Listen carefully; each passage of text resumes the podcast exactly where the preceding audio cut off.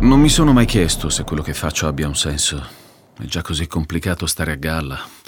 Una volta mi piaceva fare il cinema, ma i sogni sono sempre difficili da seguire. Più facile occuparsi di aperitivi, auto, scarpe italiane. Fino al giorno in cui a quella domanda, quella del senso intendo, ho provato a dare una risposta. Ci ho solo provato. Gli ascoltabili presenta La mia storia. Donne e uomini comuni, eventi straordinari. Mi chiamo Benjamin Coley e questa è la mia storia.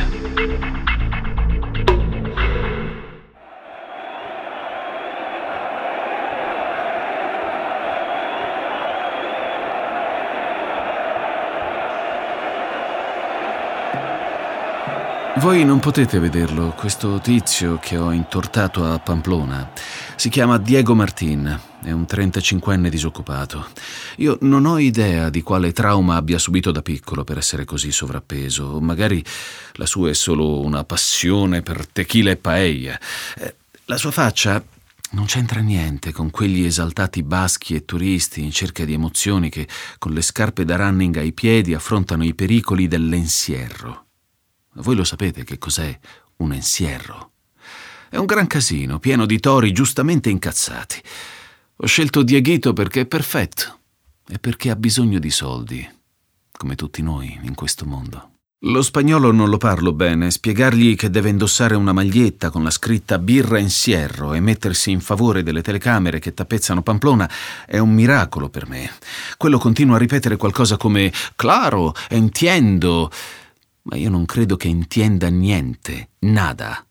Lui non immagina che mettersi a favore di telecamera significa darsi appuntamenti ravvicinati coi tori. Ah, che cosa non si fa per 200 euro subito e altri 200 alla fine? Se ci arriva alla fine. Hm. A Dieghito gli dico che nel caso finisse in ospedale, io e lui non ci siamo mai visti. E quello continua a dire, claro, entiendo. Che razza di lavoro.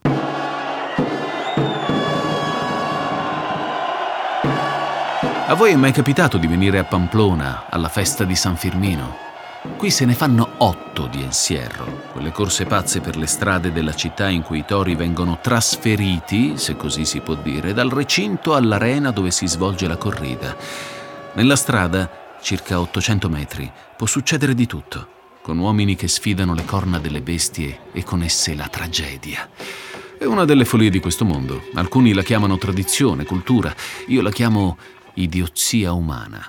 Mettiamo in chiaro una cosa, al toro non gliene frega niente di aggredire quando è in gruppo, ma quando è da solo in mezzo alla gente, quello si spaventa e ovviamente si difende.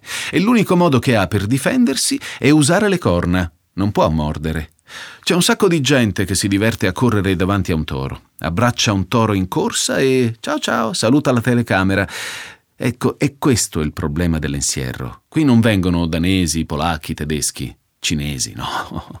Qui vengono specialmente nordamericani o comunque gente dal mondo anglosassone, perché l'ensierro è uno spettacolo rapido, violento, gratuito e soprattutto permette a un individuo di essere protagonista. E io per questo sono qui, per piazzare l'immagine della birra che mi paga profumatamente nell'ensierro di Pamplona, sulla pancia flaccida di Diego Martin. Dopodiché me ne posso anche tornare a casa.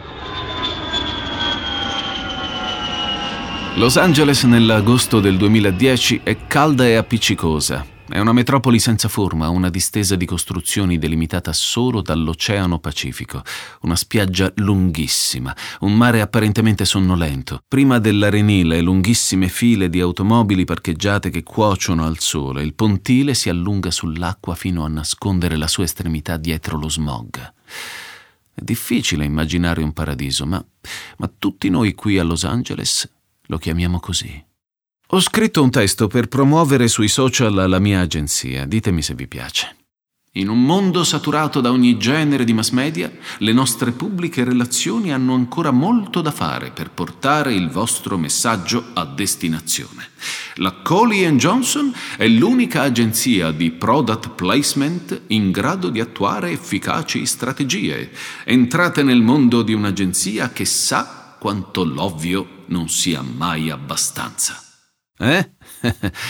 Potevo fare il copywriter. L'ovvio non è mai abbastanza, ma da dove diavolo mi vengono queste genialate? Vi chiedete se sono fiero di me? Perché no? Non sono certo io che faccia addormentare la ragione, calpesto il senso critico. La gente sta tanto bene in pantofole con una pizza a domicilio e il cervello spento. Io lavoro con Art. Art viene dalla pubblicità. È stato grazie a lui se il mio nome è uno dei due dell'agenzia. In uno dei nostri abituali aperitivi al Dragocentro, che è un locale di ispirazione italiana, al 525 di South Flower Street, proprio nel centro di Los Angeles, ci è venuta l'idea. Insomma, la Coley Johnson è un'agenzia di pubbliche relazioni con contatti internazionali. È formata da solo due persone, sono io e Arthur Johnson, Art per gli amici. In due bastiamo per proporre azioni mirate di comunicazione non convenzionale, proprio come certe armi che vengono usate in guerriglia. Lo abbiamo battezzato Reality Product Placement. Adesso vi spiego come ho conosciuto Art.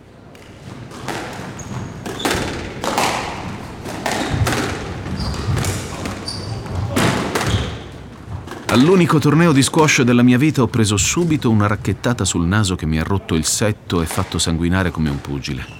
Dopo aver distrutto l'attrezzo sul mio organo olfattivo, il mio avversario mi fa la gentilezza di accompagnarmi all'ospedale.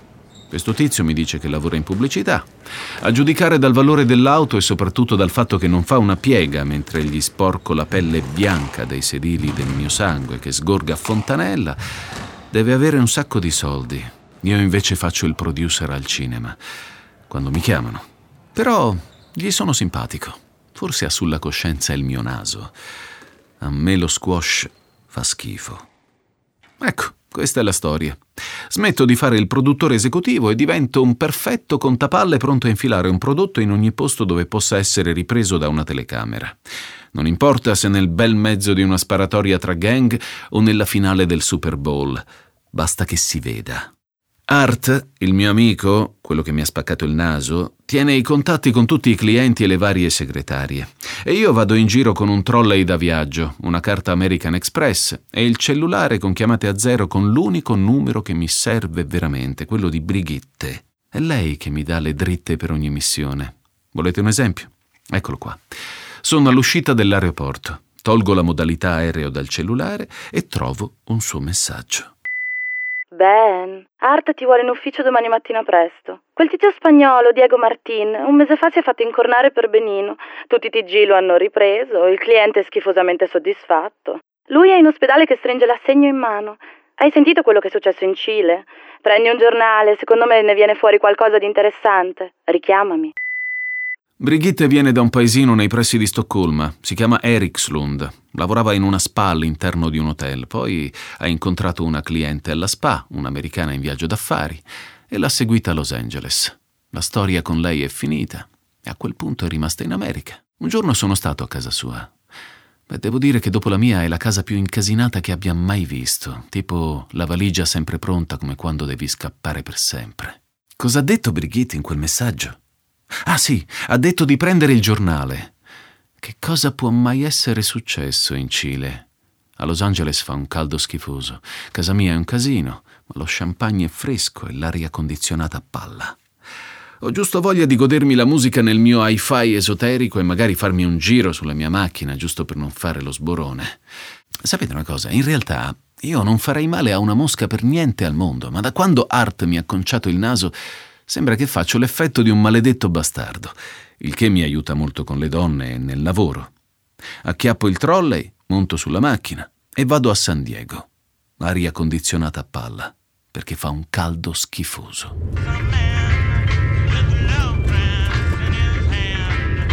Mentre sono in macchina la radio urla la solita musica interrotta dal notiziario. È strano che agli americani interessi quello che succede in un insignificante stato sudamericano. A quanto pare, sembra che in Cile, in un posto che si chiama Copiapò, 33 minatori siano rimasti sepolti vivi nella miniera di rame oro di una certa società, la San Esteban.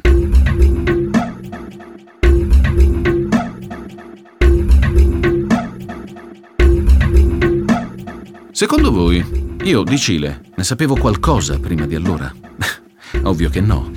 Poi ho imparato che è il paese più lungo del mondo. 4.000 km di territorio da nord a sud, largo non più di 350, schiacciato dall'Argentina a est, che si accartoccia sulla cordigliera, e a ovest inondato da un oceano Pacifico sempre incazzato. Il Cile abbraccia tutte le tipologie di paesaggio e di clima. L'oceano, le nevi andine, le foreste meridionali, il deserto settentrionale. È normale parlare di nord e di deserto, visto che siamo nell'emisfero australe.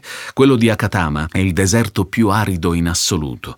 Basta dare un'occhiata alle tabelle pluviometriche per capire che in quel deserto possono sopravvivere pochi animali, qualche cactus e uomini disperati che per vivere scavano il terreno alla ricerca di oro e rame. Sono il tesoro del Cile, le miniere. Interessano le economie di tutti i paesi del mondo. Ma la situazione delle miniere cilene, nonostante la grande richiesta di rame e di oro, è al collasso. Debiti, condizioni di lavoro impossibili, sfruttamento. È qui che si trova Copiapò. Eh, mi sono fatto una cultura, non è vero?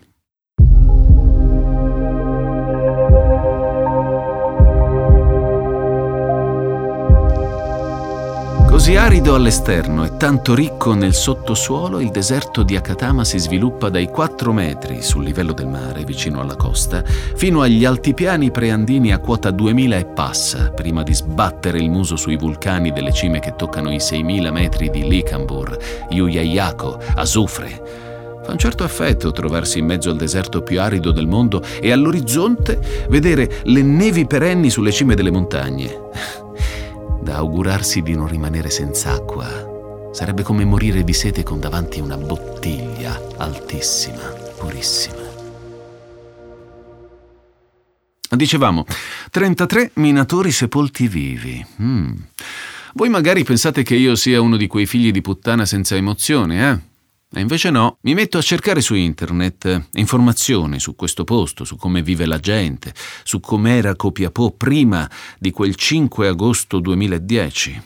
E io me la sono immaginata così. Quel maledetto 5 agosto il paese si sveglia lentamente attorno al suo deserto. Pensate all'ironia della sorte. Copiapò è il nome di un fiume che la attraversava ovviamente prosciugato dalle attività agricole e dal caldo, ma la popolazione è aumentata soprattutto grazie all'attività dell'estrazione mineraria. Basta prendere una strada verso nord e arrivi in mezzo a rilievi montuosi aridi e polverosi all'ingresso della miniera di San José. Ed è quello che fanno anche quella mattina i 33 uomini che ci lavorano, sperando che la loro unica fonte di vita non venga chiusa da un giorno all'altro. Ho qui davanti la foto del tesserino di Mario Gomez, 63 anni, che lavora in miniera da quando ne ha 16. È il più anziano della squadra.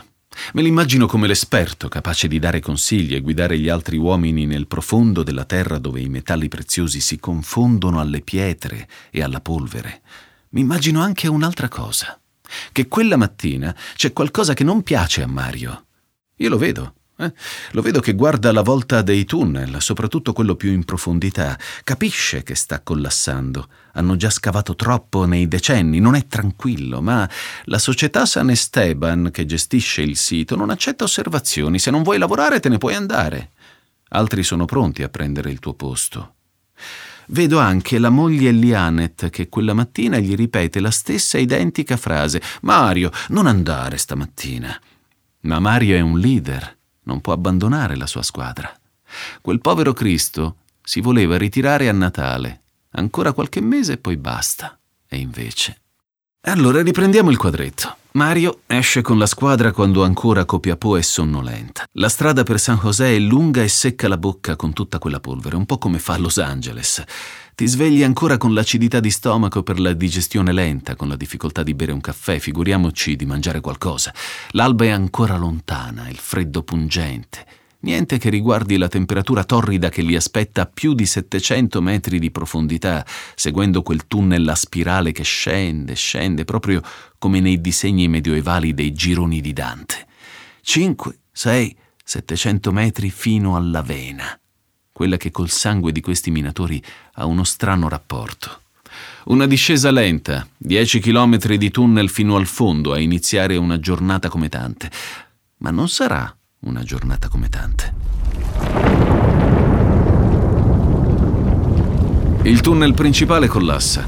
La pietra è dura, polverosa, i 33 minatori della squadra scappano verso il basso, hanno gli occhi irritati, la polvere è insopportabile, manca l'aria. Beh, vi è piaciuto il quadretto?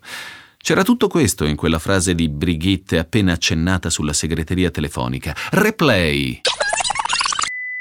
Prendi un giornale, secondo me ne viene fuori qualcosa di interessante. Richiamami. Ma cosa ci può cavare di interessante la mia agenzia, la Coley Johnson? In questi casi le possibilità che quei poveracci vengano salvati sono minime. Ah, non ci credo. È un evento che dopo l'iniziale interesse mediatico si sgonfierà come un palloncino. Non voglio perdere tempo con una miniera dall'altra parte del globo. Non stasera. Non vado al dragocentro da una vita. Lascio la macchina al valet e mi infilo nel locale dove mi aspetta una temperatura interna di 19 gradi, fuori ce ne saranno almeno 35. Ordino un daiquiri alla maniera di Hemingway e mi sfondo di gnocco fritto farcito di mortadella e olive di cerignola. Siamo a Los Angeles, o no? Ah sì, basta lavorare, ho già dato. Mesi nel Golfo del Messico dietro a quel mostro della Deepwater Horizon che continuava a vomitare petrolio. Però ci ho fatto un bel mucchio di quattrini. Le società chimiche non aspettavano altro che piazzare i loro bei nomi sulle barriere di contenimento. E poi a Pamplona, con l'ensierro. Ah, basta, ne ho abbastanza. Allungo 15 dollari a Jamie dietro al bancone. Ne voglio un altro. Vedete, l'alcol, invece di cancellarmi la mente, certe volte mi riporta ai pensieri. Quella volta mi riporta alla miniera. Nel deserto di Akatama, gli uomini graziati nel ventre della roccia scendono fino a un locale adibito a deposito a circa 700 metri di profondità. Non vedono più nulla per sei ore. I loro occhi sono completamente accecati da una polvere sottile, irritante, e poi ritorna un minimo di calma. Si contano. Qualcuno ha già vissuto un incidente del genere, sa cosa fare e come organizzare il gruppo. Prima di tutto non perdere la calma e poi immediatamente razionare viveri e acqua. Sono in 33, sono ancora vivi e adesso devono farlo sapere al mondo.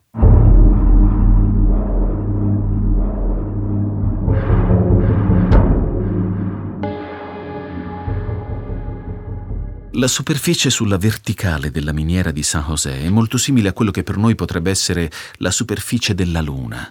Nessun segno di vita, terra e polvere rossiccia, pietre. La presenza umana è anch'essa desolata, tutto è finalizzato all'estrazione delle materie prime. Non c'è spazio per un luogo di piacere, solo escavatori, trivelle. Rapidamente la notizia del disastro si diffonde alle famiglie. I parenti accorrono, madri, mogli, figli, vogliono tutti stare vicini ai loro congiunti, ma le speranze di trovarli vivi sono sempre più fievoli. Il governo organizza una tendopoli. Poche cose, immagini sacre, candele. I tecnici cercano di raccogliere tracce di vita. Si inviano delle sonde tramite le trivelle.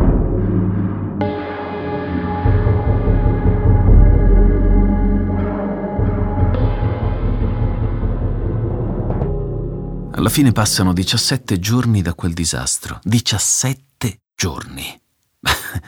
e voi pensate che io dovrei bermi la storia che quegli operai, quei minatori siano ancora vivi? Esto salió hoy día de las entrañas de la montaña, de lo más profundo de esta mina.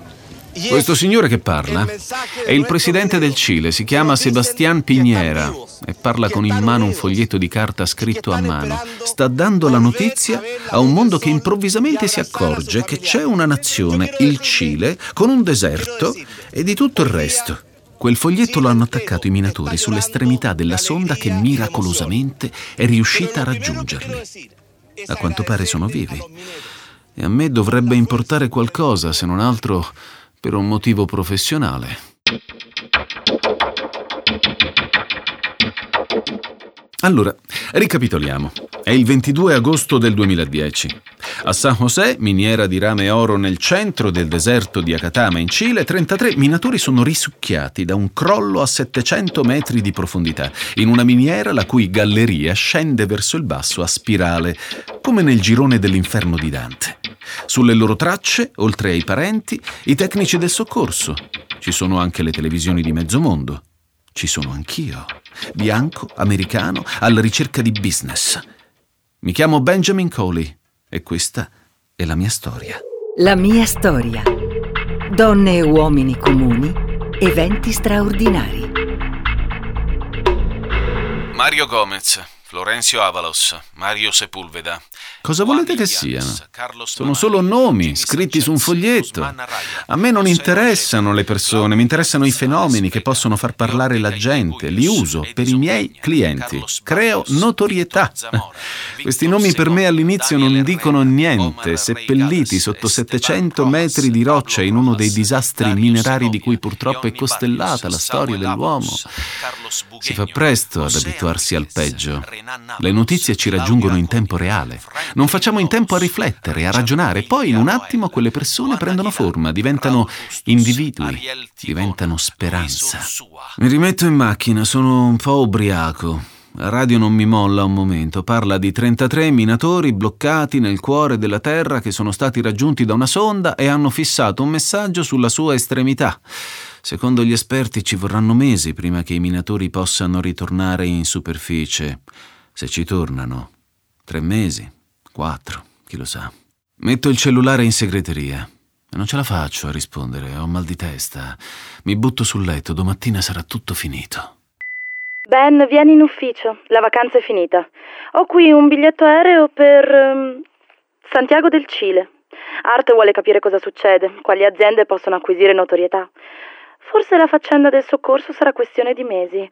Forse tirano fino a Natale, meglio di qualsiasi reality show. Ascolto la segreteria mentre ingoio tre pasticche per il mal di testa. È Brigitte, ancora lei, la sua voce. Se mi interessa, eh, potrei richiamarla per invitarla a pranzo da qualche parte, parlare con lei, che ne so, di progetti. Magari chiederle di riportarla in Svezia a pescare salmoni. Ma la notizia è di quelle allettanti. Quello di cui parla Brigitte è un avvenimento che può rendere un sacco di quattrini.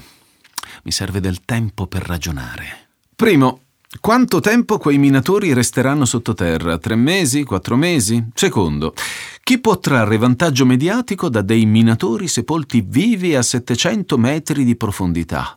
Bah, un fatto è certo. Da questo momento uno dei luoghi più inospitali della Terra, il deserto di Akatama in Cile, sarà anche uno dei luoghi più visti da tutto il pianeta.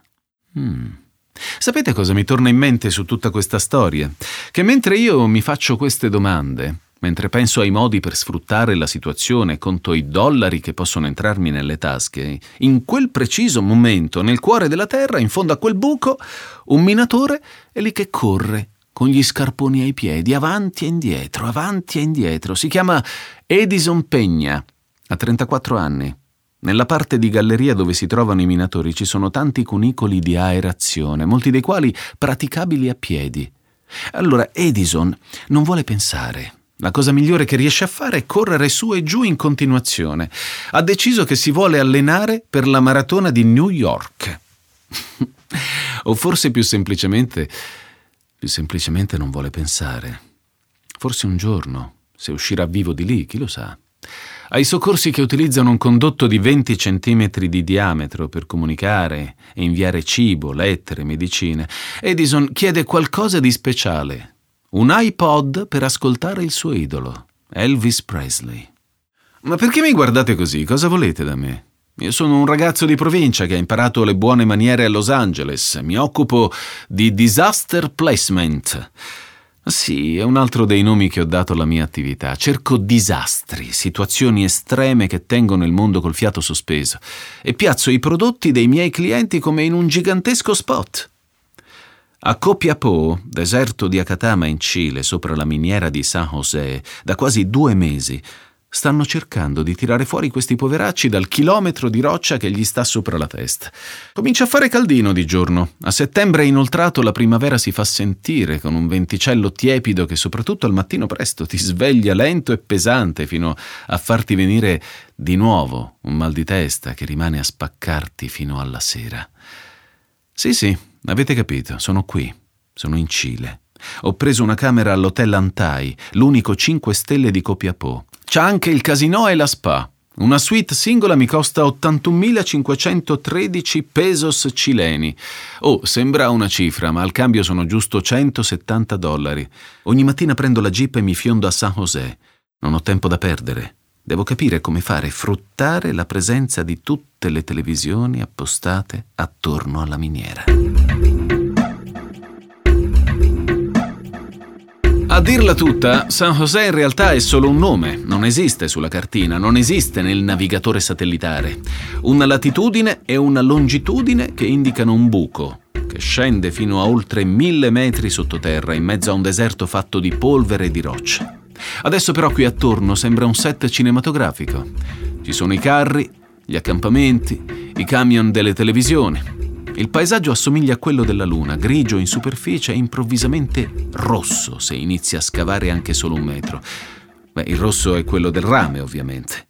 A fianco delle strade sterrate si trovano veicoli parcheggiati, per lo più pick-up, che danno la sensazione che si stia svolgendo un enorme barbecue all'aperto. La fila di auto termina in un grande tendone bianco, come quelli delle sagre di paese. C'è la bottega della frutta, la cisterna dell'acqua potabile, Alcune ragazze organizzano un asilo per i bambini. Sì, perché qui nel deserto ci sono anche i bambini, quelli delle mogli dei minatori intrappolati. Se li sono portati appresso. Vivono qui ormai da quasi due mesi. E poi c'è la tenda infermeria, l'ambulanza, il parrucchiere. E per finire l'orda di pulmini televisivi con attaccato al tetto il classico ombrello rovesciato della parabola satellitare che usano per trasmettere i servizi televisivi. E poi c'è la sicurezza, una baracca che ospita sei carabinieros e un tenente. In cima alla collina c'è una scritta: Migneros Fuerza Daniel H. È dipinta con la vernice bianca sulla terra. E volete sapere chi è Daniel H? Adesso ve lo spiego. Una mattina mi inerpico su quella collina e arrivo davanti alla scritta Fuerza Daniel H con il mio cestino da 6 di corona. Perché sono lì? Perché da lì vedo tutto l'accampamento e posso riflettere su quali aziende possono essere interessate a questo villaggio turistico nel deserto con la più alta concentrazione di televisioni mondiali. Ricordo che mi sono sporcato i jeans con la vernice usata per scrivere quel nome sulla terra, Daniel H. In quel momento non ci faccio caso, non mi chiedo chi sia, chi se ne frega di Daniel H, no? E a un certo punto mi si avvicina una donna cilena che si siede a fianco a me. Sembra che lo faccia apposta. Si pianta lì e mi guarda mentre finisco la birra e prendo appunti. Insomma, devo pensare ai produttori del cheddar cheese, una crema di formaggio in bustina che potrebbe essere usata come cibo per i minatori sepolti vivi, pagando. La guardo distrattamente, faccio finta che non ci sia.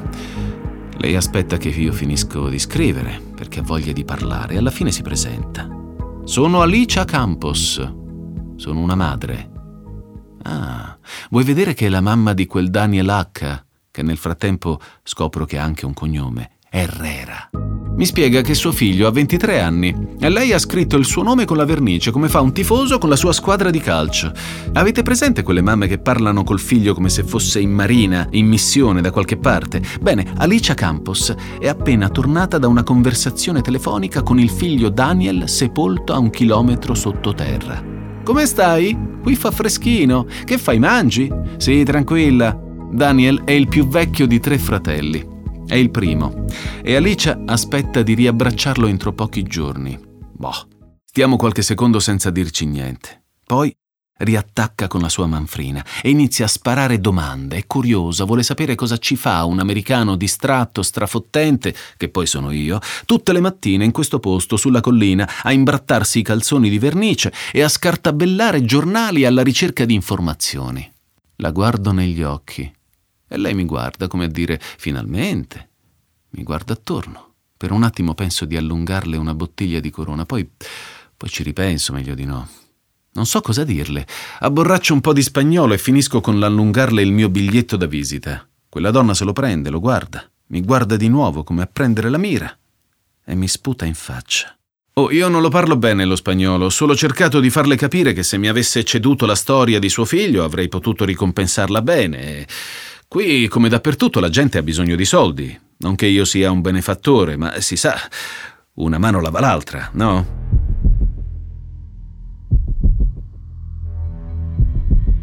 Se mi sento sporco dentro? Che razza di domanda è? Torno nella suite dell'hotel di Copiapò, mi metto a cercare tra i possibili clienti potenzialmente interessati a portare i loro prodotti dentro quella miniera attraverso quel tubo di 10 centimetri una multinazionale americana che produce lo spread cheddar fortified, una miscela liquida di formaggio con aggiunta di vitamine che viene usata dagli astronauti nello spazio, acqua minerale in bottiglietta da 50 cc, una ditta di carte da gioco, magari vogliono passare il tempo, un'azienda cinese produttrice di bambole gonfiabili, eh sì perché, oh, avranno bisogno di ingannare il tempo là sotto, no? L'editore di Playboy, fabbricanti di pile per torce elettriche, Ah, niente di buono. Il buio totale. E ancora mi rimbomba nelle orecchie la voce di quella madre che urla al suo Daniel H. Herrera, sepolto vivo sotto mezzo miglio di roccia, nel buio più nero. Sentite, mettiamo in chiaro una cosa. Siete voi che mi avete chiesto di raccontare la mia storia e adesso ve la sorbite anche se non vi piace, anche se vi dà fastidio. La mia storia. Donne e uomini comuni Eventi straordinari. Il mio nome è Benjamin Coley. Ho passato quasi tre settimane a Copiapó, nel deserto della Catama in Cile, e ogni giorno vado alla miniera di San José dove sono intrappolati 33 minatori. Sulla superficie si è formato un accampamento organizzato con i familiari, le televisioni di mezzo mondo, giornalisti, politici, tutti in mezzo alla polvere e al niente. Loro sono lì per salvare vite umane e io per cercare un cliente. Davanti a ogni telecamera accesa puoi sempre trovare qualcuno interessato a mostrare il proprio marchio, il proprio prodotto. io faccio questo, offro occasioni. All'inizio credevo di non cavare un ragno da un buco e poi mentre sono in camera in albergo ascolto l'intervista del ministro della salute, un tale Jaime Magnalic. Io lo spagnolo non lo so bene, ma qualcosa ho afferrato e quel qualcosa era fantastico. La situazione attuale è eh, buona, sus enfermedades crónicas están perfectamente compensadas. Lo sentite? Questo tizio sta dicendo che sarebbe assolutamente necessario proteggere la vista dei minatori dalla luce solare una volta che quei poveretti torneranno in superficie. Restare al buio per tutto questo tempo infatti potrebbe provocare, una volta tornati alla luce, una paralisi ciliare che può a sua volta produrre un grave danno alla retina. Eh, mi capita bene, un problema che può durare durare diverse settimane o mesi dopo la risalita. Quindi, ed è questa la notizia bomba, i minatori dovranno indossare occhiali speciali per proteggersi dalla luce solare e bloccare il 100% dei raggi UV. Ah, bingo! Ah sì, al diavolo il cibo liofilizzato, le bambole gonfiabili, questa è un'occasione unica. Sapete cosa vi dico, ragazzi? Che ho istinto. Sono un animale davanti alla preda, sono uno squalo che sente la presenza del sangue. In questi casi mi stupisco di me stesso, diventa un automa. Chiamo Brigitte e le chiedo di prendere immediatamente contatti con un'azienda di occhiali disposta a pagare per fornire i suoi occhiali ai minatori e di conseguenza alle telecamere. Brigitte è una fuoriclasse in queste cose. Me ne trova una interessata, si chiama Sparkly. Ha sede a Santa Monica. È una fabbrica di occhiali da sole per surfisti. Appronta una fornitura di occhiali capace di bloccare il 100% dei raggi UV per 33 turisti nel deserto, grazie ai quali riempire le tasche della Coley Johnson. Ben, ho chiamato Art. Ha preso accordi con l'azienda e con un mediatore sul posto che garantisce che i minatori indosseranno gli occhiali. Lo sapevo che ce l'avresti fatta. Sì, in effetti non sono male. Queste cose ci so fare. Cosa volete? Si chiama talento. Giro per l'accampamento con una corona in mano e mi sento come uno che a Las Vegas ha appena vinto al casino. Faccio ciao con la manina a tutti quelli che ho conosciuto nelle ultime settimane. Tra poco mi leverò da questa polvere tornerò a Los Angeles. Già assaporo il gusto di un puro sangue nel mio locale preferito, il Drago Centro. E a questo punto che una donna cilena che devo avere già visto mi ferma. Si mette a parlare veloce che non capisco niente. Lo sapete, lo spagnolo lo frequento male. Ha in mano il mio biglietto da visita. Ma certo, Adesso ricordo, è lei, quella Alicia con la quale ho parlato qualche giorno prima sulla collina. Alicia, la madre di... come si chiama? Daniel H. Daniel Hermano Herrera. Herrera. Hanno i cognomi tutti uguali. Non so nemmeno perché le devo avere dato il biglietto. Donna cilena, stavolta non mi sputerà in faccia. Ah, certo che aveva capito. Ma sì, lo aveva capito, aveva capito perfettamente quello che stavo facendo, perché ero lì in mezzo a uno stupido deserto. Lei sapeva che il figlio era uno dei protagonisti di un film trasmesso in Mondovisione e non accettava l'idea che io lucrassi grazie a quella tragedia che stava trasformandosi in una festa della vita. La storia di quel gruppo di uomini fino a ieri insignificanti è che una volta salvati sarebbero diventati eroi. Ma io stavo solo facendo il mio lavoro, io non avevo tempo per lei, niente di personale si intende. Dalla camera d'albergo, sdraiato sul letto, la scena si vede meglio. In televisione c'è il ministro Lawrence Goldborn, che riesce a parlare con uno dei leader dei minatori. L'uomo che è riuscito a organizzare la sopravvivenza nel buio si chiama Luis Ursua Bah, non mi esalta particolarmente. Bene, bravi, bravi ragazzi. A quanto pare le fasi del salvataggio sono a buon punto. Le trivelle hanno finalmente raggiunto i minatori. Adesso il lavoro è tutto concentrato a mettere in sicurezza il pozzo che hanno appena scavato e a garantire il diametro minimo per portare in superficie un minatore alla volta. 60 centimetri.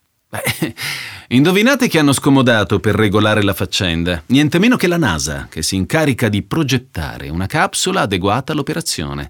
Un ovulo d'acciaio dotato di rotelle laterali, capace di non ruotare su se stesso, salvaguardando in questo modo il cavo di trazione.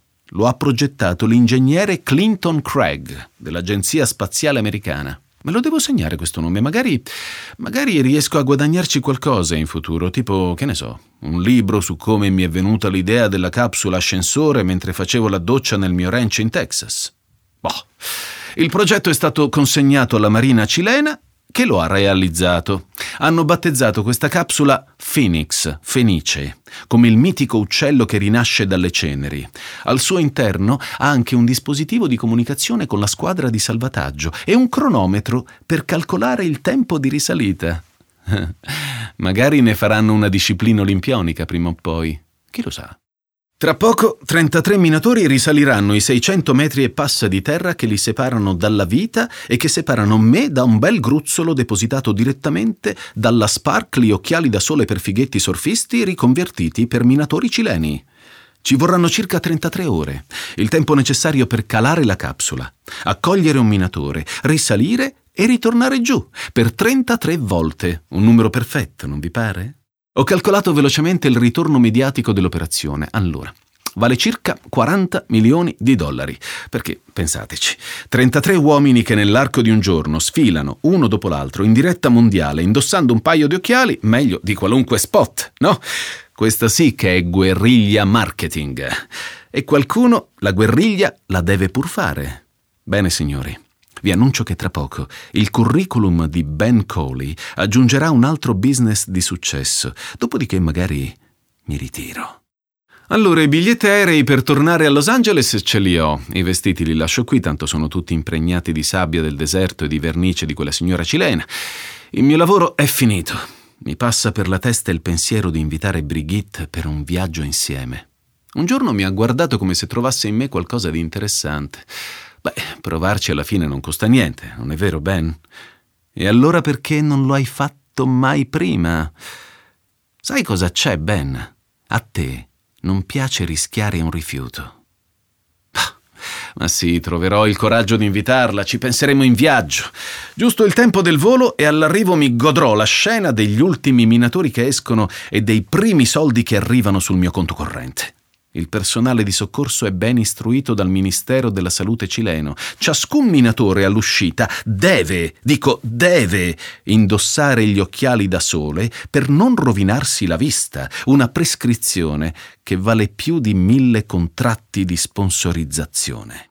Quando sono atterrato ho subito cercato una televisione per vedere le scene del salvataggio. Era già mezzanotte e mezzo e volevo godermi la scena. Il primo minatore era già stato ricoverato, ma le immagini registrate continuavano a essere trasmesse in continuo e quando ho visto il viso di quel minatore mi casca la borsa dalle mani. Rimango impietrito davanti al monitor mentre tutti attorno a me sono felici, almeno sembra. Bene, io resto l'unico a cui sembra che sia cascato il mondo addosso. E in effetti mi è cascato il mondo addosso. Quel minatore in televisione aveva sì gli occhiali da sole, ma non erano di marca Sparkly per la quale avevamo concluso l'accordo. Eppure avevo fatto tutto giusto, la mazzetta al funzionario del ministero, le raccomandazioni. Dal sedile della sala di aspetto continuo a guardare la tv inebetito. Vedo risalire un tale Mario Sepulveda, un altro che si chiama Juan Illanes e poi Carlos Mamani, Jimmy Sanchez, Osman Araya, José Ojeda, Claudio Ianez, Mario Gomez, tutti con il loro bel paio di occhiali della concorrenza. Sono stanco, stordito. Mi disturba il sole che è ormai alto, vorrei una bottiglia di gin. Intanto il cellulare suona, inutilmente, perché lo mando in segreteria. È un messaggio di Brigitte. Ben, hai visto in tv? Art è incavolato nero. Ma cos'è successo? Dove sei? Ben, ti prego, richiamami. Sapete cosa vi dico? Il sole della California è caldo, ma molto meno di quello della Katama. Una settimana fa mi sembrava tutto finito, e in qualche modo lo è stato. Mi resta questa bella macchina, le coste della Joya, poi San Diego e infine il Messico. Avete presente quel film, Le ali della libertà? Beh, io non sarò stato in galera, ma mi sento stranamente libero ora che ho mollato l'idea di fare soldi con le disgrazie degli altri. Brigitte è accanto a me. Ha deciso di venire a vedere com'è il mondo al di là del confine. Entrambi indossiamo, indovinate un po'? Un bel paio di occhiali sparkle. Ci stanno da Dio, sapete? Sono convinto che sia l'inizio di qualcosa di diverso, magari una vita più semplice. Eh, scusate, il telefono. Era Alicia. Ve la ricordate? Sì, la madre di quel minatore, Daniel H., Daniel Herrera. A quanto pare ha accettato la mia proposta. Lei e suo figlio venderanno in esclusiva a un mio cliente la loro storia e il soggetto di un film.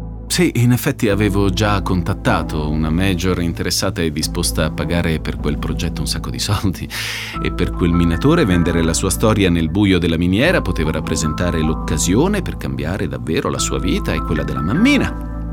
Il mio lavoro è così, non bisogna mai scoraggiarsi davanti a un fallimento e soprattutto non bisogna mai giocarsi una sola carta. Come si dice, bisogna sempre avere un piano B. Vi confesso una cosa, non ho ancora conosciuto un uomo che non sia disposto a vendersi.